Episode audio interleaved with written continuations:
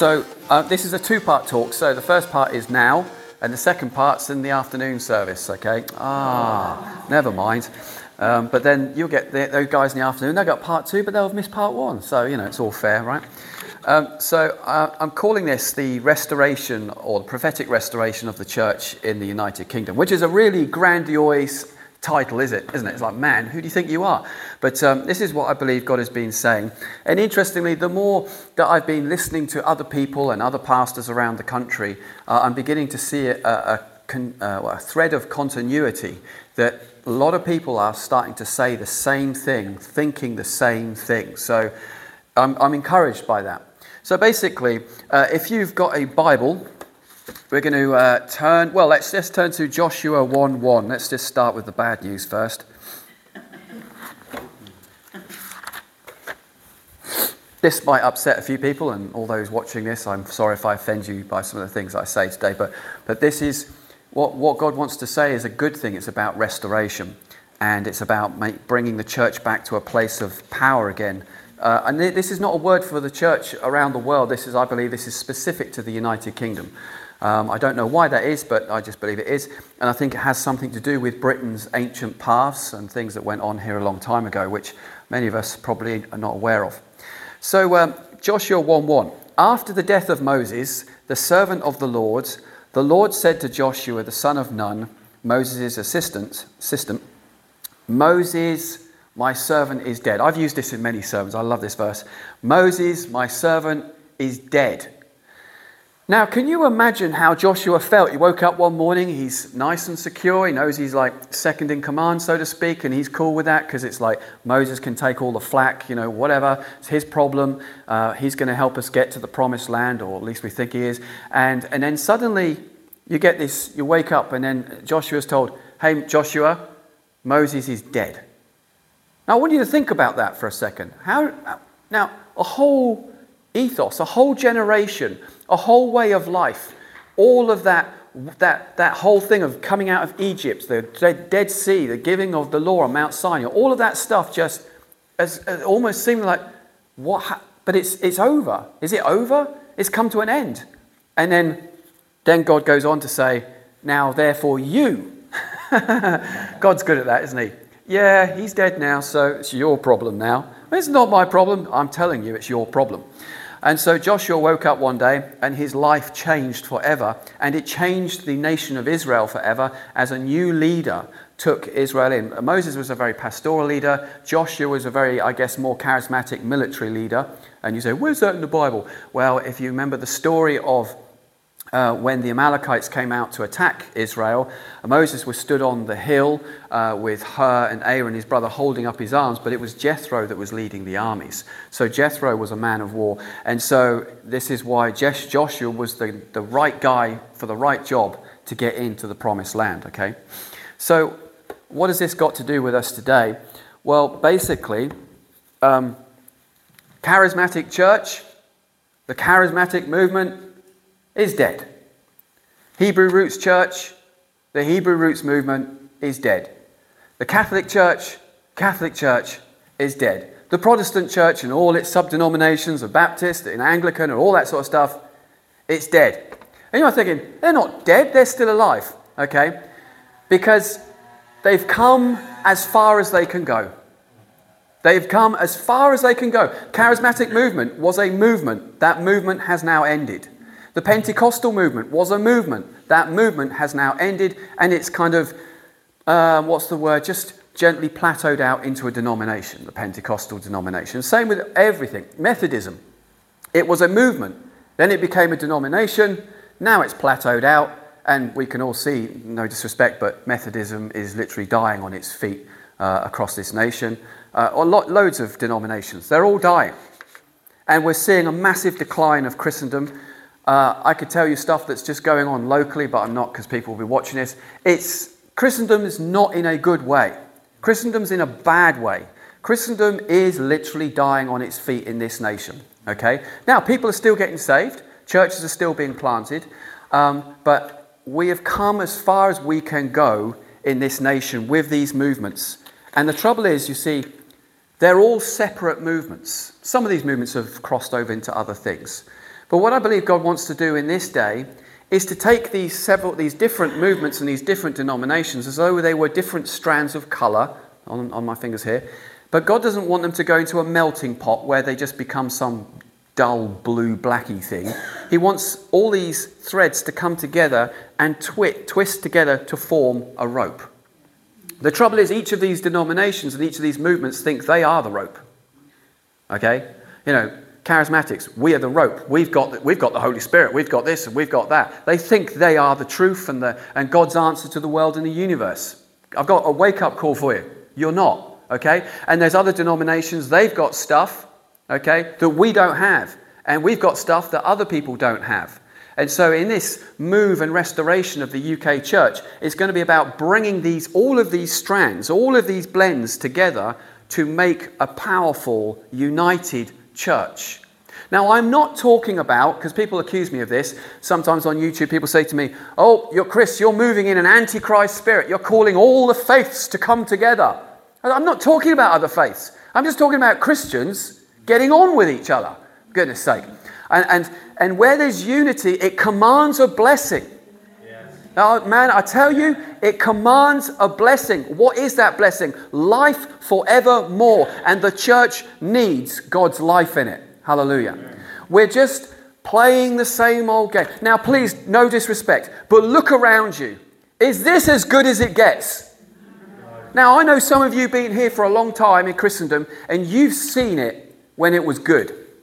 All right? We're just going, I'm not being rude, but we are for the most part just going through the motions. Go to church on the Sunday. Sometimes we get a bit excited about Jesus, and other days we don't. Um, but, but that's it. You know, we hardly see any miracles. We don't see much of the power of God.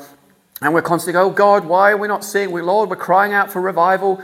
But you see, the problem is, is that we're old, dried up wine husks. And, uh, you know, wineskins of all like, oh man, yeah, that thing ain't gonna, that's not gonna take some new wine. It just is not gonna take no new wine. But we need new wine. We need something fresh from God. But it's not going to be, oh, it's just for us, the charismatics. And it's not just going to be, oh, it's just for us, the Anglicans, or whoever. This is a thing which God wants to unite his church in a wonderful way. And there's other stuff that I want to bring out as well in this talk. So, we all know that uh, famous scripture, Matthew 9, verses 14 to 17. It says, You can't put a new cloth on an old garment because it will tear away. Neither can you put new wine into old wineskins because the wineskins will burst and the wine will be spoilt and ruined. Okay? God wants to put new wine into new wineskins. And God wants to, things He's been showing me, and I'll, I'll uh, unpack this throughout the two talks, bring the ancient church of Britain back together with the modern church of Britain. So, all of those good things that we have learned and retained through various movements of the Spirit over the last 200 years will be retained, but it must come together with the ancient church of this nation as well. And I'll unpack that over the next two talks. So, the blending of old and new. So you might say, well, doesn't that contradict the whole thing of new wine? You can't put new wine into old wineskins. So how's it that the new and the ancient must come together? Sure, that's trying to put a new piece of cloth onto an old garment. No, because actually this is the new wine. The new wine is blending the ancient with the modern. And that that is the way forward for the church of today, and that God wants to make his church one. You see, Jesus prayed in John 17. It's a high priestly prayer by our high priest, who is very God himself in the flesh, who said, Lord Father, I pray that as we are one, I pray that they will be one. And we have done everything we can in the name of religion to stop us doing that. And one of the big things that we do to do this is theology. Theology is one of the biggest, most divisive things that we use against each, each church tradition. Now, I'm not talking about getting into like fairy, fairy cake stuff and her- heresy, you know, we just embrace everybody, man. I'm not talking about hippie Jesus. I'm talking about the fact is that there are things that we have a difference of opinion of, which are secondary doctrinal issues and not the primary doctrinal issues, but we make it the primary doctrinal issues and an excuse to fight and to stick away from each other. We should be ashamed of ourselves. It's time to stop being divisive in the body of Christ. well, I believe this and you believe that. Uh, let's take a few examples. Well, you, you believe that you should eat this and I believe that I don't need to eat that. You believe that I should observe this. I don't believe that I need to observe that. You believe that the communion is this and I don't believe that it is that, etc. Who cares? These are secondary issues. And we should stop using these things to divide the church of God as though we had a divine right to do this, like it's my place to tell Christendom how to, you know, we're going to do this and we're going to do this. And if you don't believe what I believe, God doesn't want uniformity, He wants unity. U- uniformity is where we must all believe exactly the same thing as everybody else. Me and my wife, we are one flesh. We see things differently, but it's the same coin. And that's the problem. Most Christians don't realize they're seeing the same coin and arguing about things that actually, well, do you really, do you really know? I mean, do you really know? I'm going to pick on an example because it's right next to me. Is this the actual presence of Christ or is this in memory only? The Bible says both. So which one is it? Okay, depending which tradition you're sitting in will depend on your answer. But do you really know with 100% certainty that you're right and they're wrong? Do you absolutely know that? With 100% certainty. And does it even matter? What does matter is I believe in God the Father Almighty, creator of heaven and earth, and in his only begotten Son, Jesus Christ, who was conceived by the Virgin, uh, sorry, conceived by the Holy Spirit, born of the Virgin Mary, suffered under Pontius Pilate, was crucified, died, and was buried. He descended into hell. On the third day, he rose again from the dead. He ascended into heaven and is seated at the right hand of God the Father Almighty. From there, he shall come to judge the living and the dead. I believe in the Holy Spirit the Holy Catholic Church, and on and on and on and on it goes. Okay, these are the basic tenets of the Christian faith. Whether you believe that that is or that is in memory only is neither here nor there. But we use it to bat each other, fight each other. And this, I, I just believe that God's saying that this has got to stop. This has got to stop. Because if we're going to go where we're going, we have to do it together. Whether you like them, whether you agree with them or not. Okay, I'm talking even amongst Protestants. Okay, I'm talking, man. We, we just we just come up with any any old excuse to have a, have a have a fight in a barn in an arm wrestle match. Aren't you? But the thing is, when you get to know people and you have a, a relationship with them and there's love and respect, then you can have the difficult discussions. But don't start with the difficult discussions and just get everyone's back up. Now, as a prophet, I, I found that I've become the message. So in 2018. God gave me this word, which was about that Theresa May would be stepped down and that Brexit would take place. And then I started prophesying all this other stuff that I had no understanding of what I was talking about. And it was, you know, God is going to revive monastic communities in this nation. What, what am I talking about? And that there'll be houses of prayer all over this nation, and He's going to blend the ancient with the modern, and it's time to go back to our ancient paths. And I was like, I do not know what it is I'm prophesying or talking about here. But then for the next several years, God has been leading me on this, and my wife as well, on this really exciting adventure and meeting other people throughout this country who've all had the same picture, the same vision, the same word. These are church leaders as well, you know, and it's going on all around us right now. There's a new re envisioning of the church. You know, we can look around at the surface and think, oh my gosh, what a mess. How depressing. There is no hope. We're all doomed. But under the surface, God is already at move amongst his people and bringing a new resurgence. And, and I tell you, it's only a matter of time before that thing starts to come up and people start to notice it. And so I'm trying to, well, I'm trying to outwork what this looks like. And so there's some things that I'm going to tell you now, um, but I'm not going to go into too much detail because I can't just yet. But as you know, we, we, we've got the field, yeah? Bless Eric and Jean, let us use it, and we do our allotment and things on that. I didn't realize that part of the whole monastic tradition is not just about sitting around praying all day, it's actually about working the land and healing the lands. You see, in, the, in Celtic Christianity, uh, so AD 400 to about AD 900, you would have these Celts. So when they came over from Iona and stuff and they came to the British Isles, do you know what they did? They did the exact opposite to what we do, okay?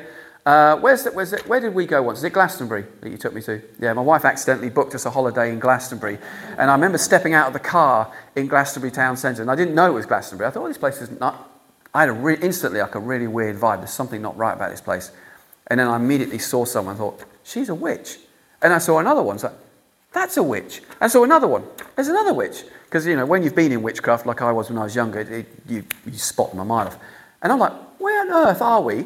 And I looked around and saw these shops, witchcrafts, crystals, this, blah, blah, blah, that. And I was like, ah, I know where I am now. Looked at Tracy, he's like, you do know where we are, right?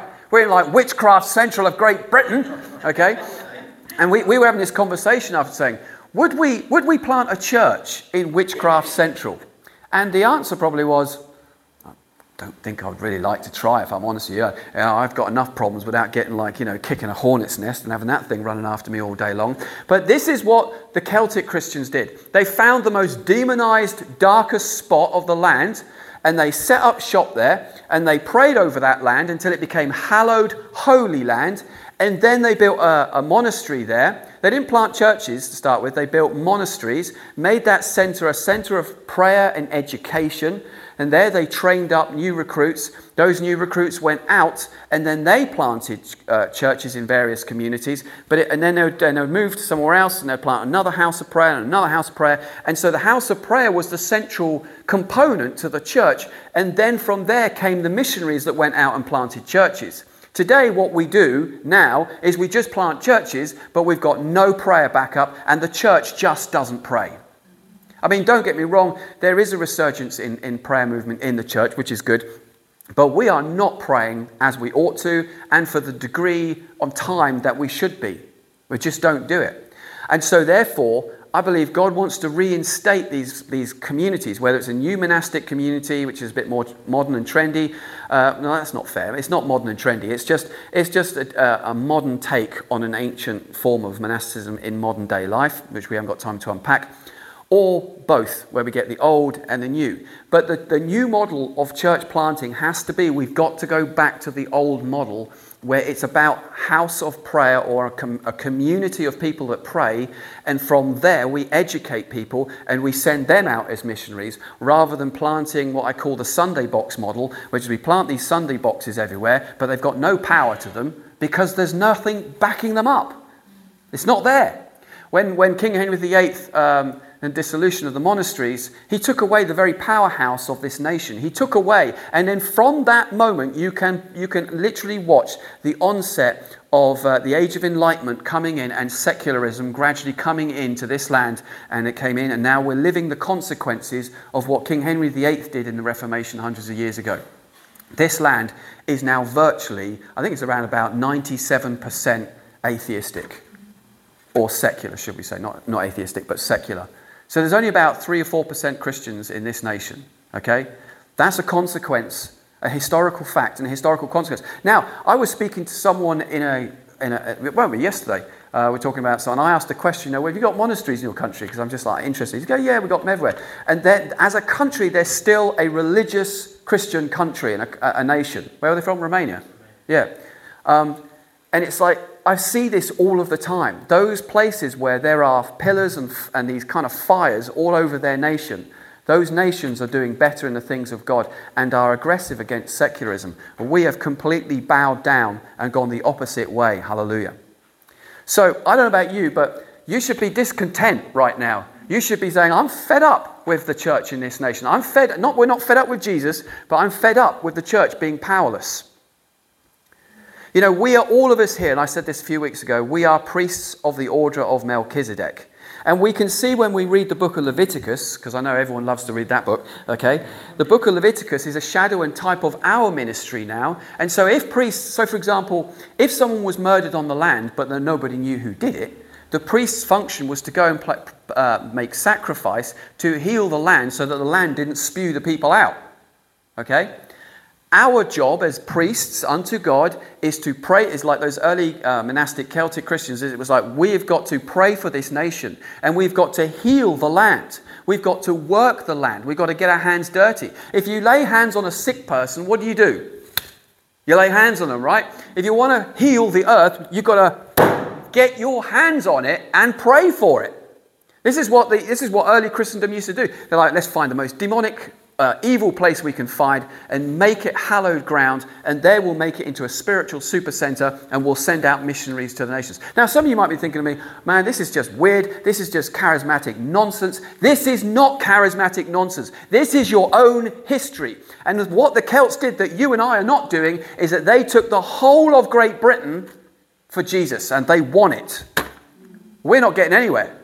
There's more secularism every day, growing and growing, and we are increased, we are decreasing. But this is not what God's plan is for this nation. He wants to make this nation a sheep nation, not a goat nation. And He is going to turn this nation around. We are going to see some wonderful things, but it ain't going to change until we change. And unfortunately, throughout church history, we have to have the same pattern. We see it in the book of Judges, don't we? The Israel gets fat and comfortable and easy, so then God sends them various troubles and stuff, and then Israel repents. I'm sorry, Lord, please come back to us. He gives them another judge, and then they have 40 years of peace, and then they get fat and content again, and then it on and on it goes. The same's with the church. The church right now is quite fat and affluent and ease and just at ease. There's no sense of desperation. There's no sense of urgency in the signs of the times we're at because the church is amillennial and, po- and post millennial and therefore has no concept, no conclusion, no understanding whatsoever that the signs of the times that are around us. And therefore it's just like everything's fine, everything's great, hallelujah, glory be to God. Jesus will just come back at undetermined time in the future. But until then, we just business as usual, right? That's not what God wants for his church. He wants his church to be aware of the signs of times because that's what it says in Matthew 24. Be awake to the signs of the times. Hallelujah. So I remember picking up a book recently, and on the back it had a quote from a German Lutheran pastor called um, Dietrich Bonhoeffer. Anyone heard of him? Yeah? Okay? Right. Now, he was really quite prophetic in his day, and he, he said this. This is a really interesting quote. He says, The restoration of the church will surely come from a sort of new monasticism which has in common with the old the uncompromising attitude of a life lived according to the Sermon on the Mount in the following of Christ. I believe it is time to call people together to do this. I don't know. I mean, that, that was, when I saw that quote, I was like, I just took a double take of it. I can't believe what I'm reading here. That this guy who, who kind of prophesied just through his intellectual abilities that that secularism would become rampant in, in, our nations again, as it has now. And, and he could see that the way to reverse that tide of secularism was to go back to an ancient form of monasticism, which is going back to reinventing, it's not, it's not about reinventing the wheel, but going back to the wheel, the original wheel, where everything starts from the place of prayer. Now, you can take the upper room as a good example in the book of Acts, yeah? 120 people. What did they do up there? They prayed and prayed and prayed. Now, they had no idea when the Holy Spirit was going to be poured out because Jesus said, hey, just wait here, tarry here in Jerusalem until, until the Holy Spirit gets poured out. Fortunately for them, it was only 10 days, but I mean, it, it could have been 50 days, it could have been, it could have been a year.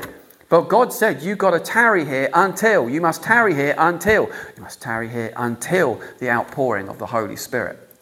And so they just stayed in that upper room and they prayed and they prayed and they prayed. Back in the early Pentecostal movement, they used to have tarrying meetings where people would just wait just if they hadn't received the baptism of the spirit they would like be on their knees and they'd just keep on tarrying and keep on praying and keep on praying and keep on praying until they got it. Amen? Until they got it. Nowadays we go forward praying i didn't get it. I've been praying for the gift of tongues and i didn't get it. Oh come on pull yourself together. You only tried once. I tried three times. It's like well just get on your knees I just keep praying and praying and praying and hunger after god until you get it. Amen but God is on the move because over the last 30 years, we have seen the rise of prayer movements across the world. So, IHOP, uh, Burn 24, 24 the 7 prayer. Uh, interestingly, as Tracy pointed out to me the other day, that IHOP and 24 7 prayer, both completely independently from each other, began on the same day, nothing to do with each other, but they just started the same day. Um, and also, you know, there's, there's, a, there's a, I can't, I think it's called the resurgence movement. There's a lot of charismatics that are returning to more ancient forms of Christianity and liturgy. And so, and there's other things that are going on from a technological point of view. There's a, a, a thing called the Hallowed app. Anyone seen that? Yeah, okay. So the Hallowed app is a, is, a, is a prayer app. It's had over 10 million installs. 225 million prayers have been completed on the app. We have an app called Lectio 360, In a Room, iBreviary, Divine Office, Time to Pray, the Just Pray. And then, of course, we have other things like the Just Pray campaign, which is going on around the UK. um, burn 24 7, and so on and so forth. These, are, it's there, it's already beginning. God is already at move, moving. But what the church needs to be careful of is that she doesn't see these things happening and think, oh, that's got nothing to do with me, it's not my thing, it's not my bag, it's not my ministry, that we're a church, we don't do that. Because the reality is, is the church has come as far as she can go in her current wineskin. And to take this nation like we have to, and to see God pour his spirit out like we need to, we have to become a praying people again. And there's no way around it. I'm sorry, there's just no way around it okay? We've been doing for however long the, the, the, action stuff, the get out on the streets, tell people about Jesus, do whatever it takes to get people saved. And yes, some people do get saved, but when I first got saved, you could go out on the streets and you would see people getting saved. Nowadays, you can go out on the streets uh, for months and months and months, and you maybe see a few here and there, but that's it. Nothing like what it used to be. I remember when I was younger, you would see like a, a youth pastor guy type guy would come in, he would do a meeting with uh, young people, and loads of them would get saved. I don't care anymore. Yeah? Until the church recognizes that she has to change and that the wineskin that she is is over and it is finished. And to take this nation for Jesus, we can't be doing business the same old, same old. We can't be planting churches the same way we've always planted them. We just can't be doing Christendom the way we've been doing it for the last 50 years because it doesn't work anymore. I don't want to be negative, but it's just a fact. It doesn't work. And so we need to be listening to what the Spirit is saying. And I believe, not just to me, but to loads of other people around this nation, God is saying the same thing. You need to go back to the ancient past. You need to go back to the ancient past. You need to go back to the ancient past and reconnect with those things and start living those ways and reconnecting there. You see, God wants there to be, especially like among the young people, He wants people to radically give their lives to Him to be people of prayer, to be like modern day uh, kind of monks and nuns, people that will choose to be celibate for the rest of their lives, that will commit their lives to a radical lifestyle of prayer with God. That their lives are literally an offering to Jesus, that's saying, Jesus, I give you my life, and I'm going to lay down my life for you, and I'm literally going to pray for this nation, even if it kills me. And if I have to go all my life celibate to see the plans and purposes of God come to pass, then I give my life up for this. I've seen these people. I've seen them. Uh, God has shown me dreams about them, and I've seen there's, there's been reports of these people already starting to appear. There are people that are just so, so sold out for the Spirit. No disrespect, but they would put us to shame. These are people that are so close to the Spirit of God, and that's why they don't want to marry, because they do not want to break that closeness and that unison that they have with God. Something's happening, and the church needs to wake up to the fact that it is happening and it's going on around us. And I don't want to be caught behind the curve. I want to be on this wave. I want to be like, shh, riding this wave. I want to have fun on this wave. I do not want to be this huge big wave being crushed by it. Because sadly, we are going to see over the next few years lots of churches being shut down for various reasons because we've come as far as we can go. And unless we change and unless we, we radically start to rethink how we're doing things and we become a people of prayer, because unless God's people humble themselves and pray, God is not going to heal this land. He is not going to move in this nation. And you can say, You can't say that, Chris. I absolutely can, because I've studied enough church history to know that whenever the church didn't pray, things went bad. But then when things went bad, the church began to pray again. And unfortunately, as it was in the first Great Awakening, the second Great Awakening, the first move of the Spirit, and the second move of the Spirit, wave of the Spirit, uh, over the last hundred years, well, the sort of last 150 years, it always was the same. Stock market collapse, then the church prayed, then revival came. Second Great Awakening, stock market collapse, then the church woke up, then they prayed, then revival came. And it was the same as well, you know, then we had another Great Depression in the 1930s, and with that came the great, uh, um, what's it, the, um, what's it called, Trace? The Pentecostal. Pentecostal movement spread all throughout America and then spread out to the nations and stuff. Because when troubles hit, then things changed. I remember once we had a prayer night here. Uh, we, as you know, we pray every Thursday. But there was something that was in the news, I can't remember what it was, it was a few years back, and it had something to do with something that potentially could break out that would affect everybody in this nation. This room was full. But then when that blew over, this room was back to five or six people here again. Because until the thing, the squeeze comes upon us Christians, I'm afraid we're not gonna we're not gonna get the prayer. We're not gonna be a people of prayer. We have to kind of go through this. But in the squishing and the squashing, we're gonna go through the meat grinder, praise God. But what we're gonna come out the other end, we're gonna be a new wineskin, ready for this new wine that's coming. It's coming. It is coming, and there are people that are already starting to move in it. You know, we are already trying to do what we're doing. So we're working the land, we're praying for the land. We're going to have, I can't go into too much details about it just yet, but we have a big building project under the way. It's about to start. We're going to start meeting like politicians and local councils and stuff over the next few months. We are going to be having our planning permission put in by September at the latest to build, uh, well, I'm not saying what it is, but it'll be an exciting project that's being built on the farm so that we can literally be this prophecy, so that we can literally model something that people can come and we're not going to plant churches anymore. People can come to us, learn the model, and they can adapt that, take it away to their own communities, and then they can reinterpret that for where they're at and stuff. It's not about building man's empire or a name for ourselves. This is about getting back to basics, building Jesus' kingdom, because it's all about Him. Hallelujah. It's all about Him. And let's remember that Jesus is a high priest. He spends a lot of his time in prayer. He spends a lot of his time interceding on behalf of his Father and behalf of the things of the earth. And so, we, as priests of the order of Melchizedek, which is what Christians are, need to be operating in that ministry and operating in that calling. Amen? God bless you. So if you come to this afternoon, you'll hear all the good news, all right? So the first, uh, first one's a little bit about the bad news, but the second one's about the good news, which I'll preach at the, sec- the afternoon service. But get ready, guys. We're going on a journey and it's going to change everything. But it won't be too, I don't think it's going to be like an instant slam dunk. God's gentle and gracious with his church, but he doesn't have time to let us take 20 years over this. Things are going to change quick. We just need to be in a place where we're prepared to be renewed as wineskins and ready to take the new wine that's coming. Amen.